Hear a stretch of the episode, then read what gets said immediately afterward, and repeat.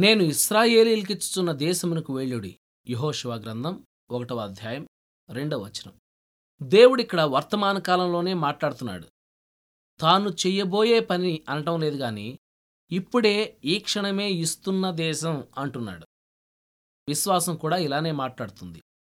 దేవుడు ఇలానే ఎప్పుడూ ఇస్తూ ఉంటాడు. కాబట్టి ఈ రోజున ఇప్పుడే దేవుడు నిన్ను కలుసుకుంటున్నాడు. ఇది నీ విశ్వాసానికి పరీక్ష. విశ్వాసమనున్నది నిరీక్షించబడు వాటి యొక్క నిజ స్వరూపమును అదృశ్యమైనవి ఉన్నవానుటకు రుజువునై ఉన్నది. నమ్మకమున్న ప్రార్థన చేసేవారికి ఆజ్ఞ వర్తమాన కాలంలో ఉంది. మీరు ప్రార్థన చేయనప్పుడెల్లా అడిగిన వాటిని పొందియున్నామని నమ్ముడి. అప్పుడు అవి మీకు అనుగ్రహింపబడును. అలాంటి స్థితికి వచ్చామా? నిత్య వర్తమాన కాలంలో దేవుని ఎదుర్కొన్నామా? నిజమైన విశ్వాసం దేవుని మీద ఆధారపడి చూడకముందే నమ్ముతుంది.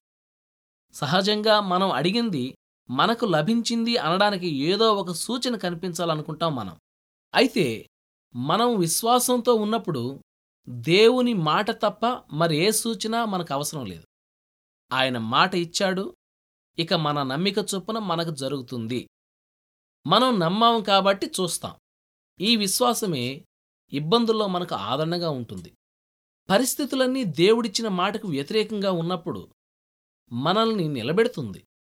కీర్తనాకారుడంటున్నాడు సజీవుల దేశమున నేను యహోవాదయను పొందుదనన్న నమ్మకము నాకు లేని ఎడల నేనేమవుదును?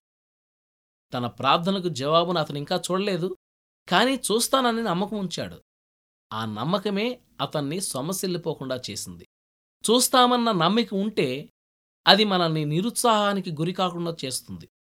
అసంభవాలు అనుకున్న వాటిని చూసి నవ్వుతాం. ఇబ్బంది నుండి మానవపరంగా విడుదల లేదనుకున్న సమయంలో ఎర్ర సముద్రాన్ని దేవుడు పాయలు చేసే దృశ్యాన్ని ఆనందంతో వీక్షిస్తాం. సరిగ్గా ఇలాంటి తీవ్రమైన కష్ట సమయాల్లోనే మన విశ్వాసం అభివృద్ధి చెంది బలపడుతుంది.